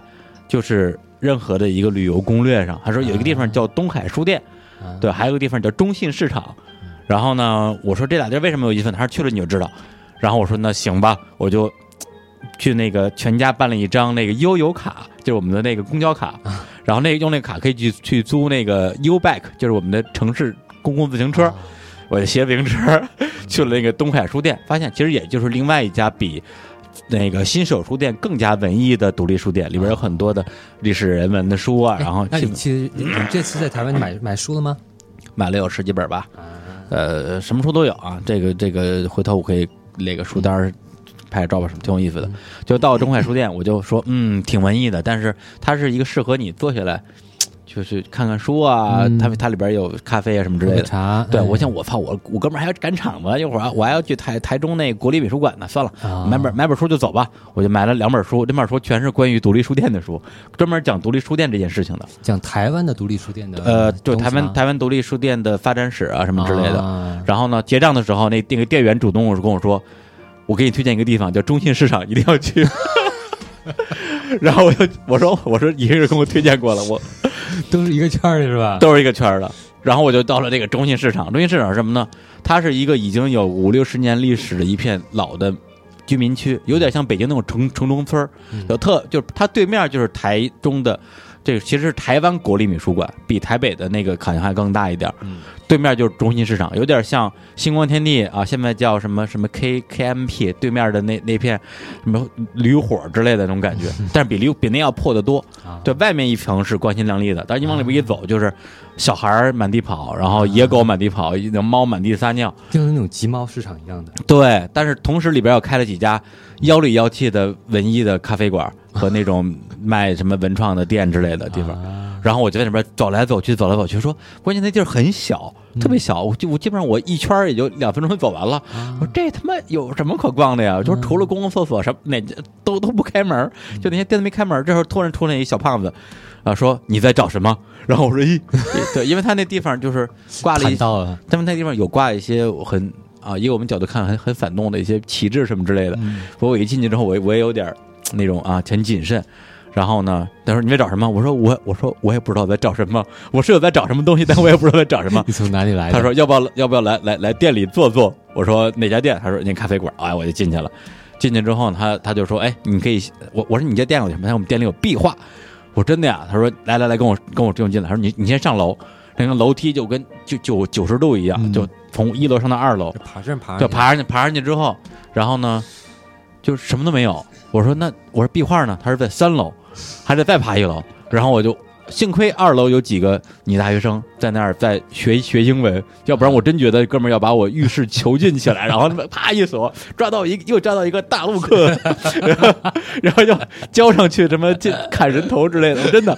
但是那那么那地方真的是特别的，就暗无天日，阴森恐怖。关键从二楼往三楼爬的过程中，发现就是楼梯爬着爬着之后就是有顶的。等于说上面有就是二楼三楼有一个盖儿，嗯，他说你把那盖儿掀开，你钻进去就对了。还有一个盖儿，我这理解就像阁楼或者像楼梯，还有盖儿。然后爬上去之后呢，就是特别小一小屋，上面有一面墙画了一个，其实是一个涂鸦，就是一面墙有一个涂鸦，画的还好，但也就那样。然后有一个厕所，然后有有有一个猫砂盆。然后我说我说大哥我我爬了半天就为了就就看这玩意儿，说赶紧爬下去了，就觉得我好可怕好可怕，就想走。对，但是哎那时候啊这个这个台台妹啊台妹朗朗的读书声吸引了我，英文比我还烂。然后我说我真是大四女生还在学，我觉得小。然后我就说我说我说你们你们学这是小学英文吗？这什么都是。哎，你说不改本，所以搭上去了。哎，搭上去了。后来跟台妹啊跟老板就展开了激烈的啊、呃、就各种讨论吧。后来台妹他们都是呃台中科技大学学设计的，就约约我第二天去台中的文创去看他们的毕设展，后来我电商我就如约而至，等于说整整个过程就很有意思，等于说是民宿老板然后我带我去书店，书店老板让我跟那跟着那个居委会大妈走，大妈把我丢在了一个文创店，文创店让我去逛书店，书店让我去去市场，市场的人然后在市场认识台妹，台妹带我带我去看展，对，就是就是这个过程其实是我我在旅途中会很很很 enjoy 的这个这个部分，对，就是一路发现很多意料之外的东西，嗯啊、虽然没有看到什么很发现什么很实际的，没有什么东西就真的是震撼到我，很有趣的东西，但是就是整个过程就很好玩啊，嗯、我觉得很好玩啊。然后先听首歌吧，呃，听首歌啊，哎，对，咱们像放的背景音乐叫叫啥来着？呃，刚才放的菲利普格拉斯啊，啊，对，就听了半天，真还真跟一首歌似的，嗯、根本听不出区别了。来，咱们放首什么歌啊？你来啊，我来放歌啊。好，那我我放一歌啊，放一歌，这个挺有意思的，就是草东没有派对，这是台湾最近很新的一个啊乐团，然后红的一塌糊涂，对，就是这个大学生刚毕业吧，刚出一张专辑，从台湾一直火到咱们这边来。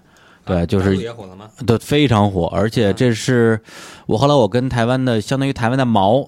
有一家叫这个 The Wall， 就是公馆的这个 Live House 的老板在聊，他说这是第一个他见到的台湾的团队，台湾的红的速度跟大陆几乎同步，对，中间几乎没有任何时差，瞬间被大陆就哗一下就火了。他, 他说的这种红是一种真正大大众层面，当然不是不是五月天四大律那种红，就相当于是万青生这个级别的红，哦、对，相当于万青生在台湾的那种红的程度。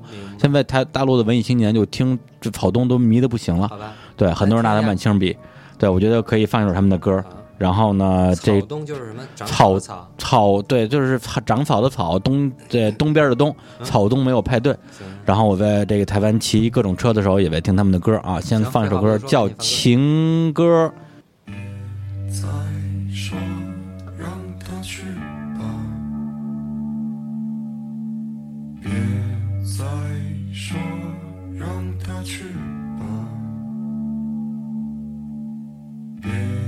再说让他去吧，别再说让他去吧。别再说让他去吧，别再说让他去吧，杀了他，顺便杀了我，拜托你了，杀别杀了我，拜托你了。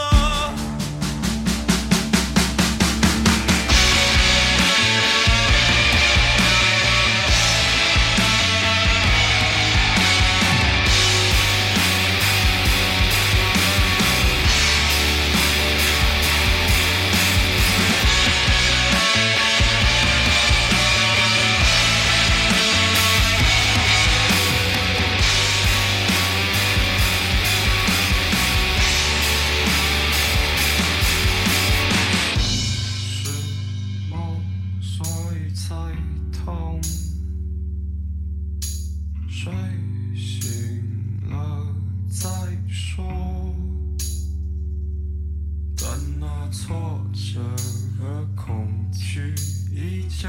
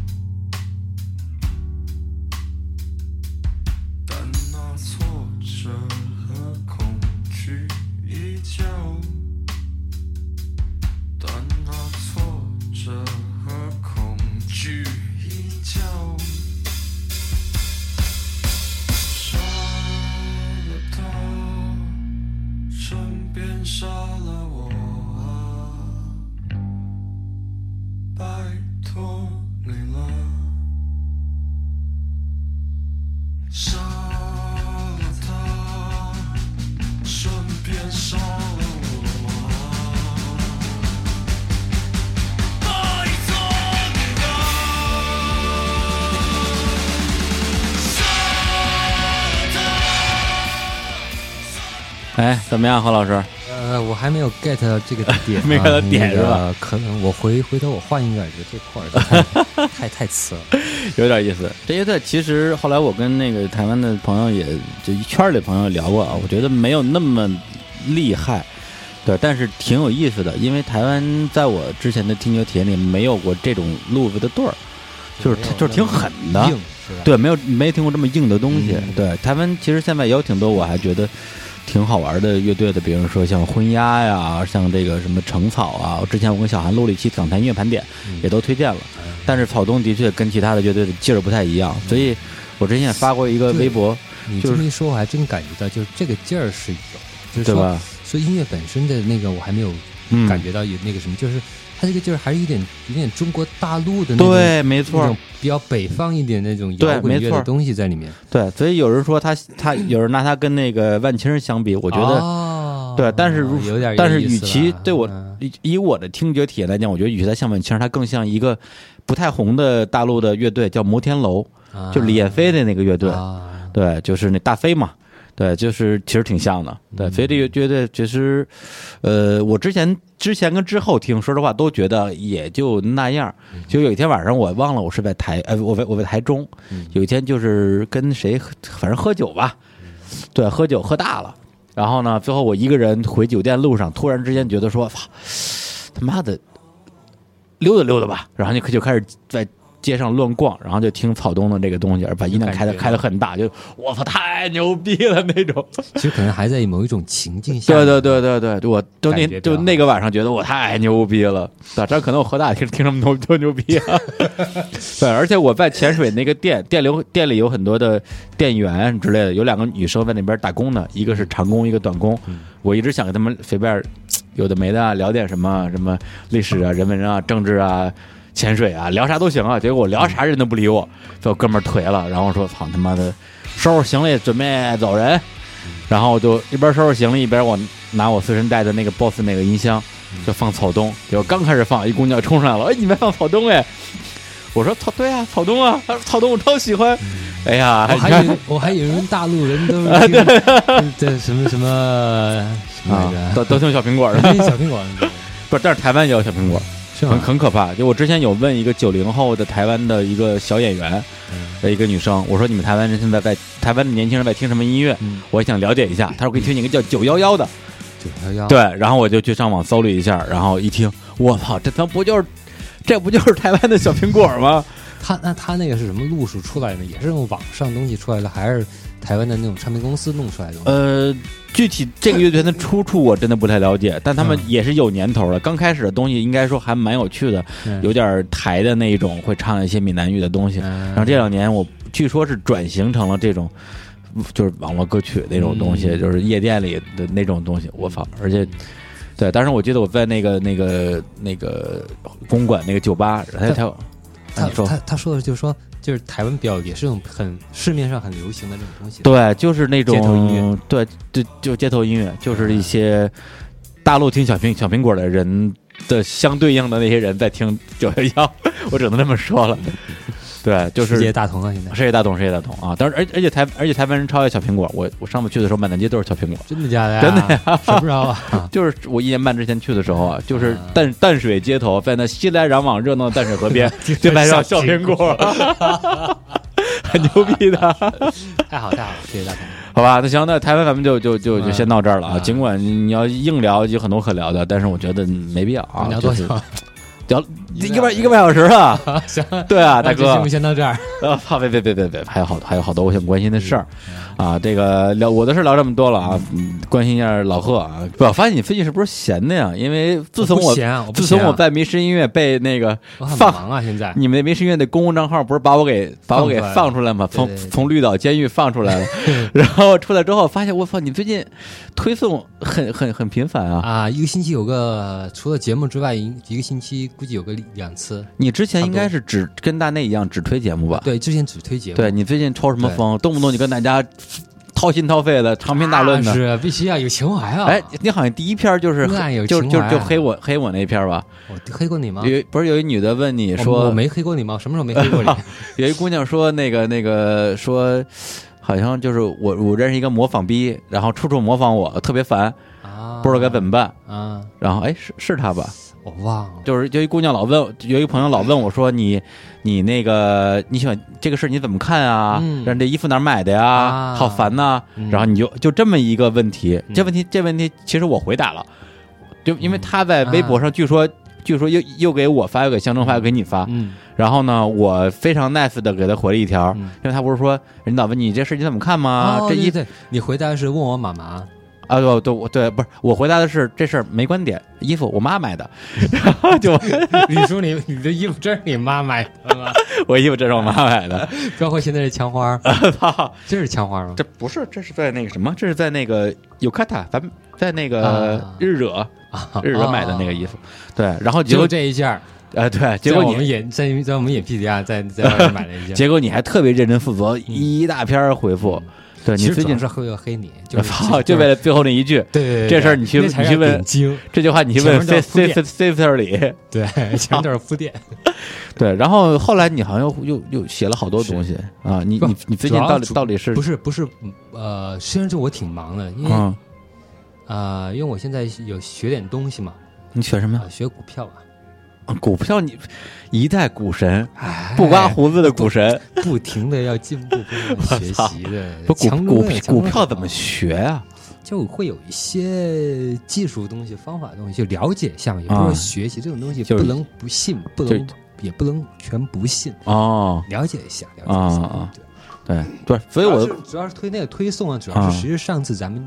在一块聊过，嗯、说大内密谈要推送一些东西，对对吧？大家达成了深度共识，启发了我。我觉得那个有一些跟我的自己的节目相关的东西，我就在民视上就推了、嗯。而且还有一个什么呢？正好是因为有一些问题啊，嗯，因为我会经常会单独的去回答一些我的听众跟我提问的东西。哦，一会儿问这个音乐的啊，一会儿怎么听东西的呀、啊，就是说你在买耳机之类的东西，你的微信后台也会。回很长的东西是吗？我会，我会。哦，就只要这个问这问题，就说呃，只要我刚刚我有时间，值得你回那么长。呃、对对，问题也对我胃口，嗯、人看也不特别讨厌，哦、头像也不特别傻逼。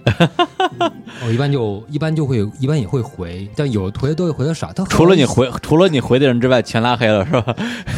也没有了，我也回不了那么多了。那个，因为有一些问题呢，我觉得是有一些普遍性啊、哦。对，其实呢，我一单独花那么多功夫给一个人回，我还不如直接回一个公共的东西。哦、除非你说哦，我就是一个很私人的问题，很私人问题一般就问 Sister Lee 了，就是情感专家、哦、就不用问我。所以呢，你的问题如果我愿意回答的话，我基本上都可以就是公共公开、公共公开的回答、嗯，对对对。哦，其实就很简单啊，其实。里面有三分之，其实这么说吧，有一半以上，其实都是一个以前这就提出的问题，我、嗯、还有一些没回答的东西，嗯，啊、呃，还没有没发出来的东西，都是一些听众提问，啊、呃，包括问题本身，啊、哦，也包括一些，哎，他提到这个问题，让我衍生或者说呃呃延伸的或者呃发散性的想到的一些东西，嗯、其实主要是这样一个、嗯、哦。就是不是为了说我哎，我专门要写一个什么东西，就是现在没有这个动力，基本上是别的话题引起的，但也不啊，就比如你看，你看你刚刚 Q 一下什么是吧？颠倒乾坤，英国独立音乐的兴起。对，这个就正好是微博，哎，是微博上、哦、对有一人问我说推荐一些那个，因为我里面没有提吗？哦、提了吧？有一个人推荐一些、那个哦啊、听众提问啊，关于独立厂牌，哦、独立厂牌这个事情是这样的。还真是呃，我印象其实一直挺清楚，但是我一直没有做。啊、哦，就两年前就有一个听众，就是让我就是建议啊，不是让我，谁也不能让我的。嗯、他就建议说，你可不可以做一些就是关于这个独立厂牌的？因为我在做节目的时候会提到哪些乐手，哪些音乐。哦、我说，比如说著名著名独立厂牌，呃 ，BEGUS 啊、呃嗯、，BEGUS Group 或者 四 A D 的，嗯哦、或者 E C M 的什么的，就是。很多呃新的听众，他没有像我们当时呢，就说怎么那个一个一个环节这么有体系的听过来，他觉得哎这个东西他觉得好听，我又特意提到这个厂牌，他觉得这个厂牌是会不会跟音乐会有一些嗯呃气质上的呀风格上的关联，所以他建议我做一个厂牌类型的推荐，但我因为时间或者能这个精力原因没有做，然后正好这次又有人问到一个关。厂牌相关的这么一个纪录片哦，哎，正好正好我在前几天正好看了这样两个纪录片，嗯，就讲两个英国的独立厂牌，一个 Rough Trade， 嗯啊、呃，一个就是那个那个叫什么来着一下，年纪大一下想不起来那个，对，就是就是推火那个 Primal Scream 和 Oasis， 还有那个谁啊、嗯呃、，My Bloody 呃，就是那个那个我的血腥情人节的那个叫、啊、很有 Creation Creation 啊，呃，就像两个两个纪录片，就大概就是这样一个、嗯、基本上都是说别人提到一个。提到一个问题或者提到一个话题，就是让我想起来有什么可以聊的东西、嗯、对，反正你最近是挺萌的，你看这个刚才这个刚才这个故事也罢了，六、嗯、月一号你还推了一篇《孩儿们节日快乐晚安》，哎呀，这么暖心的事儿太不像你干出来了。这首歌我特别喜欢，是吧？但是我特别失望的就是基本上没有人在、嗯、在呃，留言或者说说这首歌本身、嗯，这首歌是我一个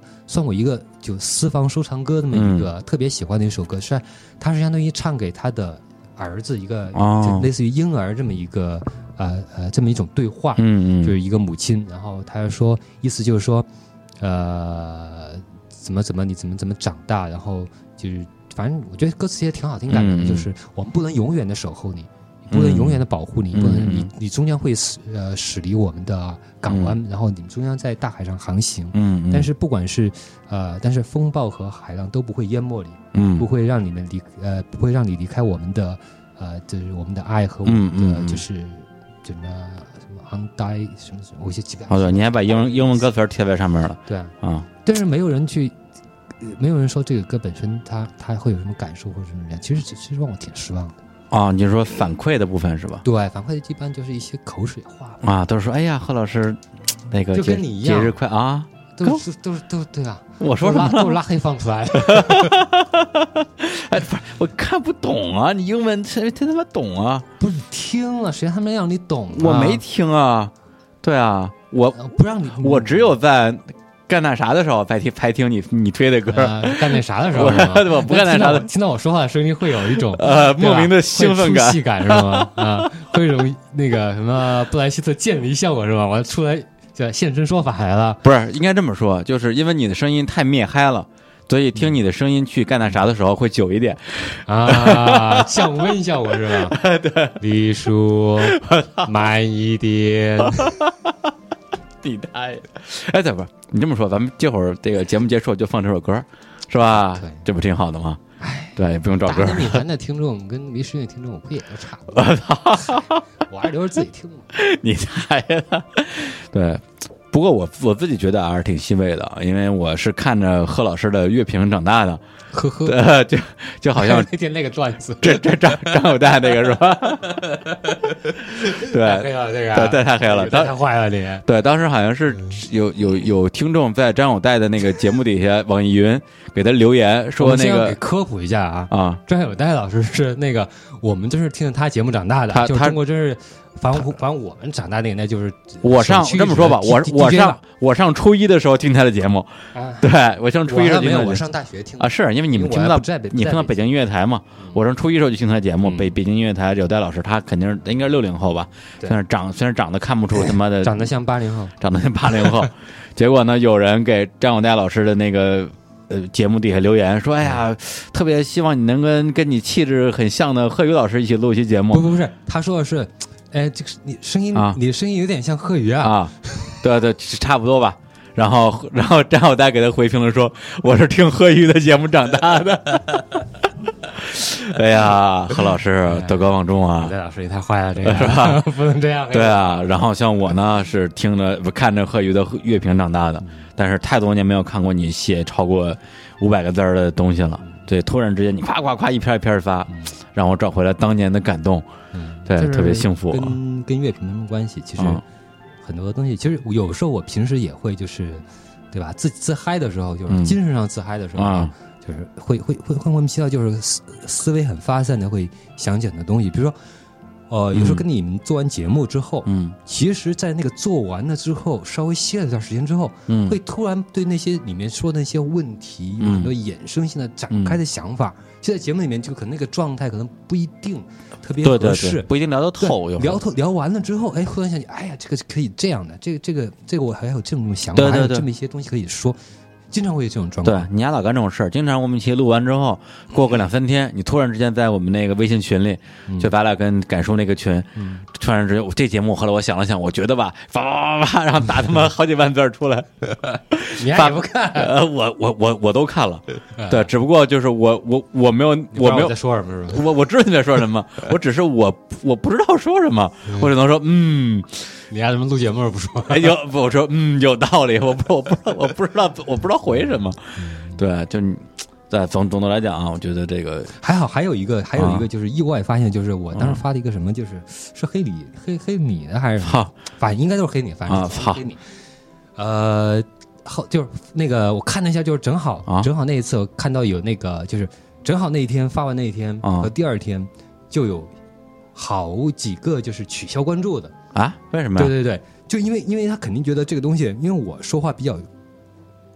比较刻薄嘛，嗯、我比较直嘛，嗯、就是我不喜欢的，我就什么的，我就说话比较，哎，比较让人不好听，比较比较比较毒，嗯嗯，比较毒。然后，哎，然后其实我觉得这个这个倒不是一个坏事，就是不是你到底说什么了，然后掉还掉粉儿。其实也不是什么脏话， 就, 就因为黑了我是吗？有可能是吧？都都是我的铁粉，妈的黑二的这个什么大大姐，你是大姐妹个人啊？对啊，我们家李叔这么萌，你就是黑他、嗯？对，你知道他多努力吗？哎，发现扮这么萌有多努力？对啊，取关你。嗯，然后然后然后我觉得这个这个倒是一个很有意思的地方。嗯，为什么？就是刚才咱们说那个旅游那个啊、哦，就是我们选择客户啊、哦，对对对。其实我我我其实挺有这种。这种心理状态、嗯、说实话就是我我想选择听众，嗯，我不想被一种被一种被误会的收听，你知道这个意思吗？嗯，因为有时候你会呃现在可能稍微稍微少一点吧，其实也也不少，就是有很多人听到听我的节目或者听那些东西，其实不是说他不是在我的期望的回复范围之内，有很多人有也有很多人他的回复完全超超过了我的、嗯嗯预料之外，预预料，但是很有意思，嗯，让我就有有所得，你知道这个吗？嗯嗯、我的启发了我的些想法、嗯、思路，但还有一些人就是完全跟你是不在一个频率上，嗯、懂你懂这个意思吗？就是，所以我我我我我我是不想要这样一些听众的，嗯，所以通过这种观念上的，就是我表达啊，这个是我的观念，我就这样。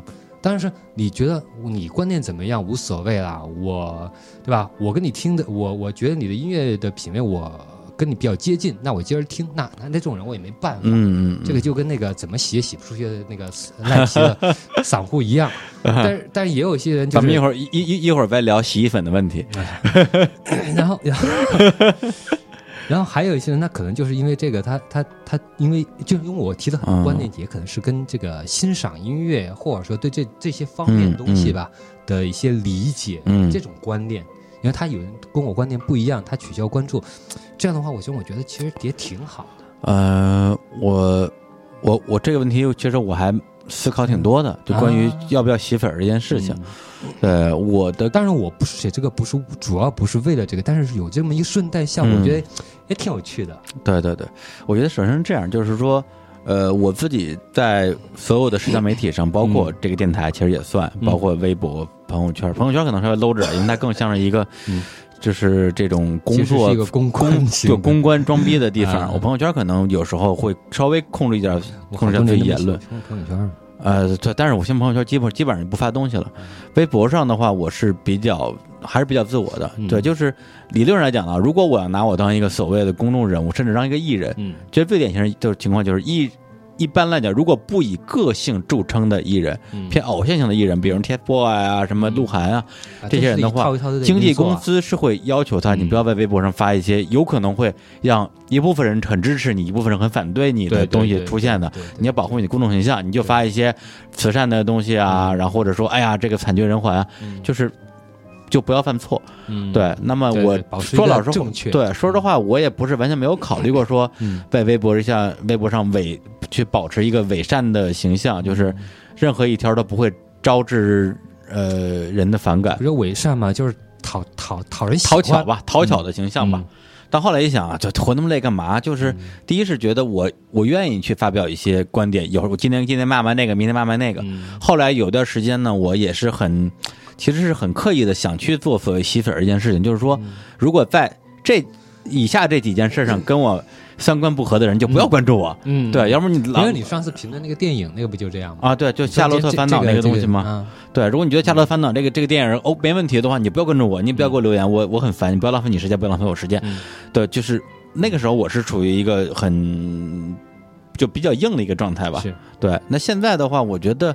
我也没有去再去，我我也没有推翻这一点，就是现在我也、嗯、我也会自由表达，嗯，对，然后我也会，呃，对，前段时间我就就是我他妈听草东喝的名董大半天，嗯、也不是他喝多了，然后把把我黑名单的人全放出来了，然后现在后悔了，要你把哪儿的放出来？你你微博的微博的微博的放出来了，微博那是真是神经病院，你千别放出来，全给全给放出来了，又重新拉黑一遍，烦死我了。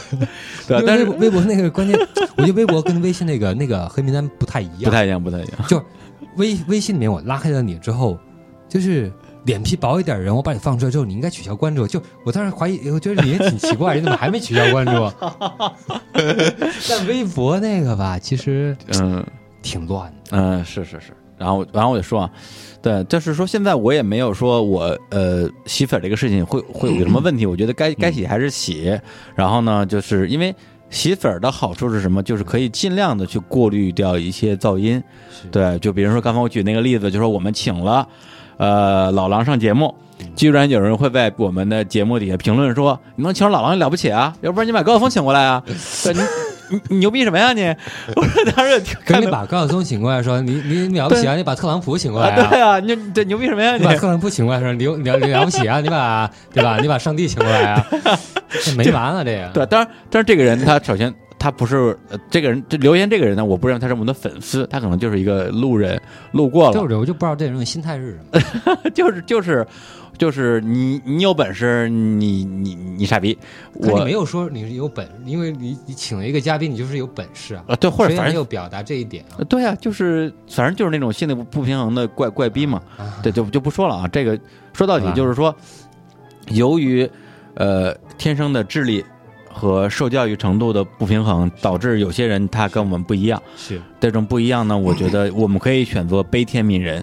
但是呢，我也可以也可以选择不别别人、嗯。其实我认为互联网本这个本质就是，就本来它就应该达到这个倾向，嗯、而是、嗯、而而那些错呃错误的关注或者错误的观点，嗯、它本来就是一个应从理论上讲、嗯，或者从一个理念上讲啊，它本来就是应该是一个怎么说呢？是一个一个一个异常现象。嗯，一个本质的现象是应该是互联网的里面的人是应该按照按照他们的本来的兴趣。嗯。本来的倾向，嗯，本来的一种共性，嗯，去互相去，呃，怎么说呢？互相关注，对，互相玩到一块儿，而把那种呃外在的限制给打消掉。嗯、对，原来我们没有网络的时候，那外在的很多限制啊，比如说地域，尤其是地域的限制，嗯嗯嗯，呃，关联方式的限制，这些东西，这些东西把一些有、哦、有本。本来的内在联系的人隔开了，嗯嗯嗯，而互联网它让我们那些有本来内部内在关联的人真正可以关联起来，嗯嗯嗯、而不必去关注那些只是一种存在一种外部的表面相似性的人，嗯、就是说，这个其实跟整个城市这个进展其实有关系。嗯嗯、比如说，我现在我不知道我邻居姓什么，他是干嘛什么人，我真的不关心。对，但是我可以跟一个远在天边的人。啊，可能一个跟在在加拿大的一个留学生，可能会跟我听众，我跟他聊一个问题，聊得很开心。就是就是就是互联网的本质，就是可以让这些有真正内在观念的人联系在一起，而不仅仅是一种外在特征。我们同样在一个地方，住在同一个地方，甚至长成差不多同样一个，比如黄皮肤、黑眼睛这样的人，就像中国人一样。那么那么，实际中国人。有那么大的共性吗？我不觉得。嗯、呃，但是我觉得大得很。你说的这个，你说的这一点，我觉得是互联网对这个时代的人与人之间的关系的一个很大的贡献，嗯、就是它能够让真正该呃相遇的人相遇。嗯、但是互联网的工具到目前而言还，我觉得还没有强大到有自动帮你过滤掉杂音的功能，而且呃，所以说我认为就是所谓的拉黑或者过滤掉、过滤这种方式，就是说。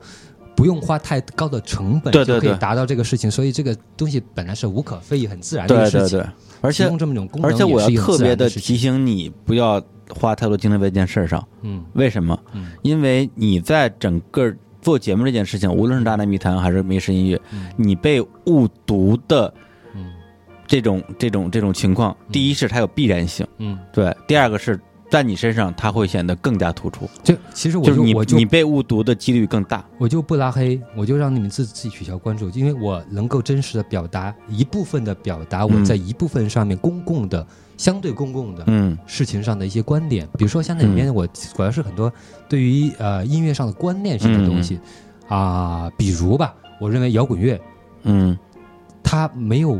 它的有价值的地方不是什么摇滚精神，嗯、不是什么什么这个那个，嗯，一些虚头巴脑的东西。嗯嗯嗯、我认为摇滚乐其实就是一个把那些陈词滥调的、嗯、所谓的零碎的二手、三手、四手的思想，嗯，但是用一种很有趣的新的方形式表达出来。嗯，摇滚乐的本质有价值的地方，嗯，在于它的形式。嗯，为什么现在那个所谓的一些老的摇滚？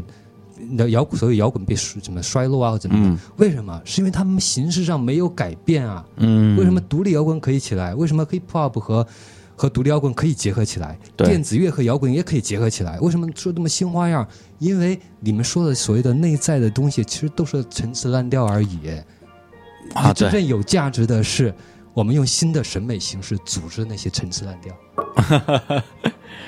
对，所以其实刚才我我我我提了一点，就是说关于这个像我这样的观点的话，嗯、就一定会有人会可以就自然而然的洗掉我，不是拉黑你啊，嗯、我只是真实的表达了我一部分的对某些方面的观点。但老实讲，我觉得有能力有能力根据你发表的以上观点来判断要不要取关你的人，嗯、还是有一定的接收能力、嗯、分析能力和判别能力的人。嗯嗯、对，而我相，而而我觉得可有可能啊，我不其实大部分人都没有看，对，就是大部分人或者一部分人是没有看，或者是嗯没看了也这个这个这个没有关系，因为我的主要目的并不是洗粉，我主要目的是啊、呃，我表达一个这个东西，嗯，然后有人提出这样的问题，然后有有人能跟我有有有有用的人，有价值的人，嗯，嗯能跟我有交流。这样就可以了，气氛只是一个附加的一个作用。对， 对， 对， 对，我意思就是说，你你你想找到你预期之内的评价的这种心情，我是可以理解，而且我相信你也能找到。嗯、对，但是如果是一些没有达到你预期的这种东西的话，嗯、我倒觉得你可以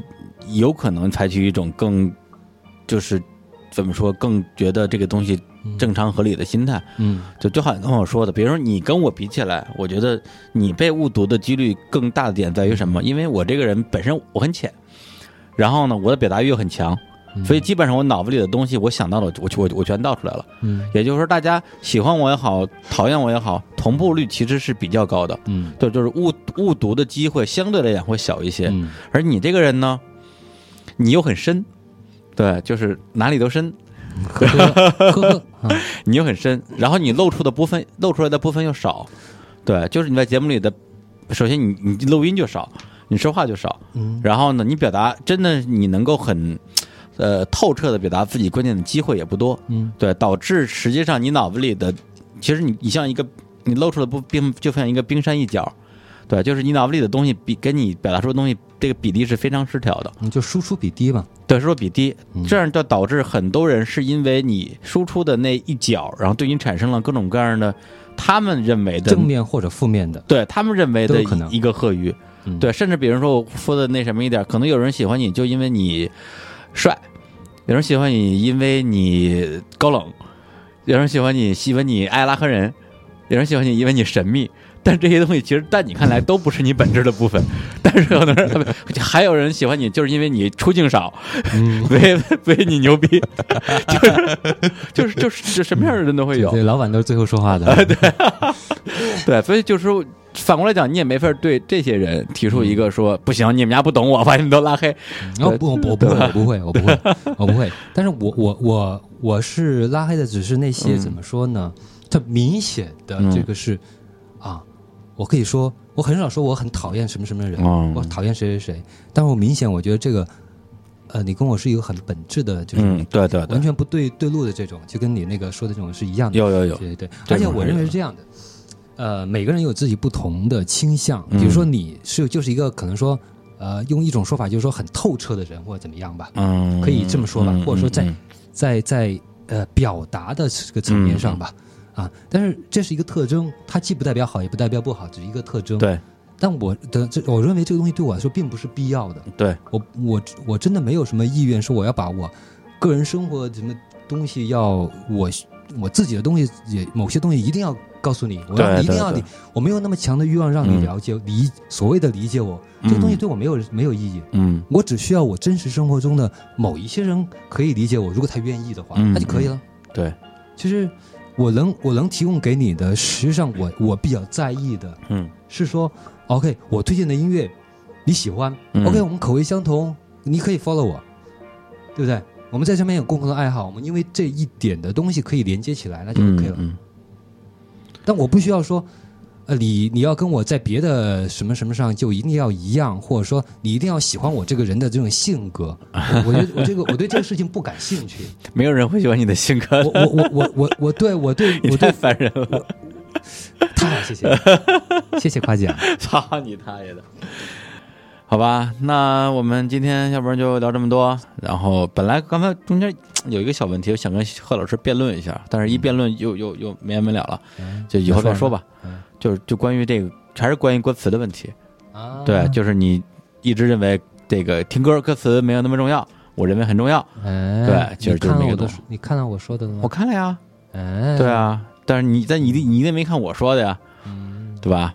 所以这个这个问题咱们留到下次分解吧，嗯，好吧，行，那最后再放一首这个老贺的，刚才在微信里，哎呦，别别别别，放放别的啊，靠，你要随便放个别的，你看你看你这个人，不要放了，说你高冷，你还真高冷，哎呀，没有没有，节目里面还没放，你大爷，你个屌丝，那我看上放什么啊？就直接把菲利普格拉斯这个曲子推高就完了。我操！别别别别别，这不多好啊！这他妈就是这这这不是歌的背景音乐呀、啊！音音乐为什么对不对？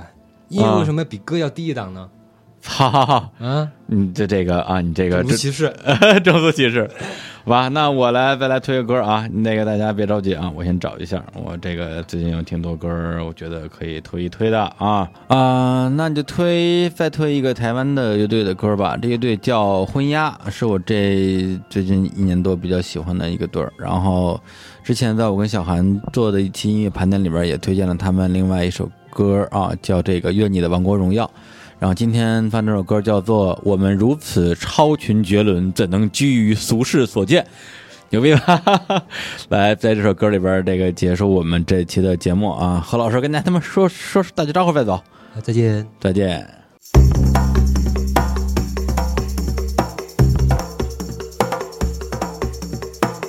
仿佛突然想起夜大雨，悄悄对我诉说他的。